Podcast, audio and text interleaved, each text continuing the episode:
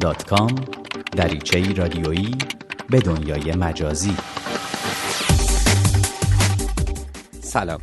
هکرها و تولید کنندگان بدافزارهای اینترنتی قربانیان خودشون رو تنها از میان کاربران عادی اینترنت انتخاب نمی‌کنند و این فقط اطلاعات شخصی و پولی کاربران عادی نیست که از اونها قربانیانی برای حملات اینترنتی می‌سازند. بسیاری از نهادها و سازمان‌های خدماتی، صنعتی و مالی هم از زمره هدف‌های اصلی هکرهای اینترنتی هستند. کافیه خبرهای 1-2 سال گذشته رو مرور کنیم تا ببینیم بدافزاری مثل استاکسنت که با هدف اختلال در برنامه‌های اتمی ایران ساخته و پرداخته شده بود، چطور هزاران رایانه صنعتی در ایران و مناطق اطراف رو هدف قرار داد و خواسته و ناخواسته در فعالیت شمار قابل توجهی از نهادهای صنعتی و خدماتی اختلال ایجاد کرد. من حامده پارسی هستم و در این برنامه سری داتکام همچون هفته‌های گذشته با هم گشت و گذاری رادیویی در دنیای اینترنت و فناوری‌های جدید خواهیم داشت و پیش از هر چیز به مرور چند حمله ویروسی می‌پردازیم که بیشترین خسارت‌ها رو در تاریخ اینترنت بر جای گذاشتند. امنیت سایبر.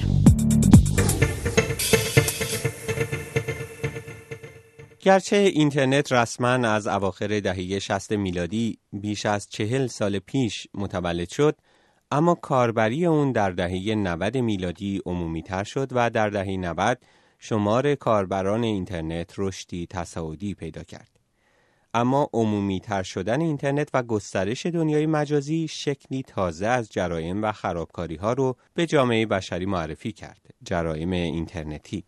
25 سال پیش نخستین بدافزار اینترنتی در این شبکه که روز به روز محبوبیت و کاربری بیشتری پیدا می‌کرد متولد شد. کرم رایانه‌ای موریس که 6000 کامپیوتر رو به خود آلوده کرد. اما از اون زمان میلیون‌ها کامپیوتر در سراسر دنیا به انواع بدافزارهای رایانه‌ای آلوده شدند و این حملات اینترنتی میلیاردها دلار خسارت به همراه داشته. سایت مشبل که گزارش‌ها و یادداشت‌هاش بر اینترنت و فناوری‌های جدید تمرکز داره، این هفته در گزارشی خسارتبارترین بدافزارهای اینترنتی چند دهه گذشته رو معرفی کرد و جالبه بدونید که 5 بدافزار اینترنتی که بیشترین خسارت رو از خودشون به جا گذاشتن بین سالهای 2000 تا 2004 فعال بودند. در این بخش از برنامه داتکام مروری داریم بر خسارتبارترین بدافزارهای تاریخ اینترنت. مایدوم 2004. خسارتبارترین بدافزاری که از بدو تولد اینترنت تاکنون فعالیت داشته، یک کرم رایانه‌ای موسوم به مایدوم است که در سال 2004 بیش از 2 میلیون کامپیوتر را آلوده کرد. مایدوم از طریق ایمیل به کامپیوترهای مختلف نفوذ می‌کرد و به محض آنکه کاربر ایمیل حاوی این بدافزار را باز می‌کرد، به طور خودکار در کامپیوتر او نصب می‌شد و با دستیابی به نشانی‌های الکترونیک ثبت شده در آوتلوک خود را برای دیگر کاربران مرتبط با کاربر قربانی ارسال می‌کرد. سرعت تکثیر این کرم رایانه‌ای بیش از هر بدافزاری است که تاکنون شناخته شده و میزان خسارت‌های ناشی از فعالیت آن بیش از 38 میلیارد دلار ارزیابی شده است. Sobig.F 2003. این بدافزار هم یک کرم رایانه‌ای بود که ماهیتی شبیه تروجان‌ها داشت و خود را در سایه فایل‌ها و برنامه‌های دیگر پنهان می‌کرد. این کرم رایانه‌ای هم به محض باز شدن ایمیل حاوی آن خود را به آدرس‌های دیگر ارسال می‌کرد و به این ترتیب در سال 2003 بیش از 2 میلیون رایانه متصل به اینترنت را به خود آلوده کرد. این بدافزار اینترنتی در فعالیت کامپیوترهای کنترل کننده ترافیک و حمل و نقل در واشنگتن اختلال ایجاد کرد و فعالیت رایانه‌ای بسیاری از شرکت‌های تجاری را تحت تأثیر قرار داد که یکی از مهمترین آنها خطوط هوایی کانادا بود. خسارت‌های ناشی از فعالیت این بدافزار اینترنتی بیش از 37 میلیارد دلار ارزیابی شده است. I Love You 2000. اما یکی دیگر از بدافزارهای خسارتبار تاریخ اینترنت بدافزار I Love You بود که در قالب ایمیلی با همین عنوان به قربانیان ارسال می شد. این بدافزار برای سرقت رمزهای دسترسی اینترنتی طراحی شده بود و به محض باز کردن ایمیل خود را به 50 آدرس اول ثبت شده در آدرس بوک ویندوز کاربر ارسال می کرد. بیش از 500,000 کامپیوتر در سال 2000 به این بدافزار اینترنتی آلوده شدند و خسارت ناشی از فعالیت این بدافزار بیش از 15 میلیارد دلار ارزیابی شد. Code Red 2001. کد رد یک کرم رایانه‌ای بود که در سال 2001 کامپیوترهای مجهز به ویندوز 2000 و ویندوز NT را هدف قرار داد. این بدافزار اینترنتی در فعالیت سایت رسمی کاخ سفید اختلال ایجاد کرد و موجب شد بسیاری از سایت‌های دولتی دیگر در آمریکا فعالیت خود را برای مدتی متوقف کنند. این بدافزار اینترنتی به طور اتفاقی 100 IP اینترنتی را انتخاب می‌کرد و در میان کامپیوترهای متصل از طریق این IP ها به دنبال کامپیوترهایی میگشت که به ویندوز مجهز بودند و خود را به آنها منتقل میکرد.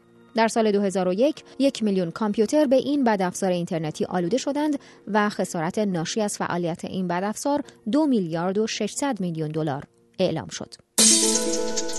Slammer 2003. اما پنجمین بدافزار خسارتبار تاریخ اینترنت یک کرم اینترنتی دیگر بود که موجب عدم دسترسی به وبسایت‌های موجود بر یک هاست اینترنتی می‌شد و فعالیت آن روند عمومی ترافیک اینترنت را آهسته می‌کرد. این بدافزار اینترنتی خود را روی بسته‌های در حال انتقال در اینترنت بارگذاری می‌کرد و میزان گسترش آن هر 8.5 ثانیه 2 برابر می‌شد. با این حال مقابله با آن باعث شد که این بدافزار نتواند بیش از 200,000 کامپیوتر را به خود آلوده کند. در فهرست قربانیان این بدافزار اینترنتی دستگاه‌های خودپرداز بانک آف امریکا، سیستم پاسخگوی خودکار تلفن اورژانس آمریکا در ایالت واشنگتن، خطوط هوایی کانتیننتال و نیروگاهی هسته‌ای در اوهایوی آمریکا به چشم می‌خورد و خسارت ناشی از فعالیت آن بالغ بر 1,200,000,000 دلار ارزیابی شده است. شبکه‌های اجتماعی. اما در بخش شبکه‌های اجتماعی این هفته هم نتایج 2 بررسی صورت گرفته در مورد توییتر و فیسبوک رو مرور می‌کنیم. یک بررسی اینترنتی نشون میده که در میان کاربران میلیونی توییتر 1/2 از کاربران رو شهروندان 5 کشور جهان تشکیل میدن.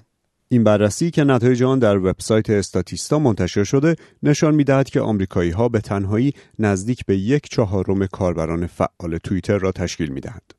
بعد از آمریکا، ژاپن نزدیک به 10% از کاربران توییتر را در خود جای داده و اگر تنها 3 کشور اندونزی، بریتانیا و برزیل را به این فهرست اضافه کنید، به فهرست 5 کشوری می‌رسید که 1/2 از کاربران فعال توییتر در آن اقامت دارند. اگر به این فهرست 8 کشور اسپانیا، عربستان، ترکیه، مکزیک، روسیه، آرژانتین، فرانسه و کلمبیا را اضافه کنید به 13 کشوری می رسید که 3/4 ترافیک توییتر از آنها می آید و این به آن معناست که کاربران اینترنتی در 183 کشور جهان تنها مشارکتی 25% در تولید محتوای توییتر دارند.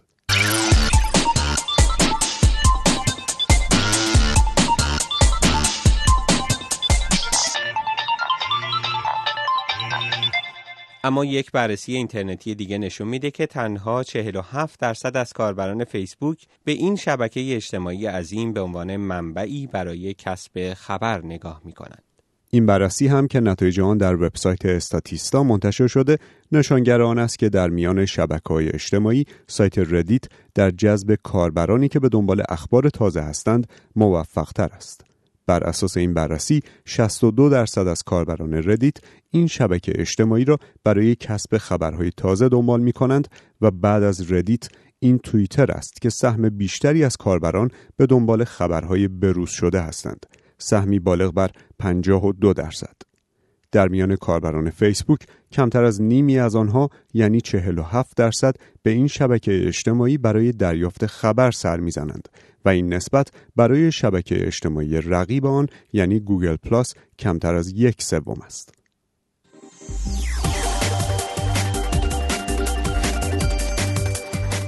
به پایان برنامه دیگر از سری داتکام رسیدیم. در اجرای این برنامه همکارانم نوشین سید حسینی و امیر نیکزادمن رو همراهی کردند.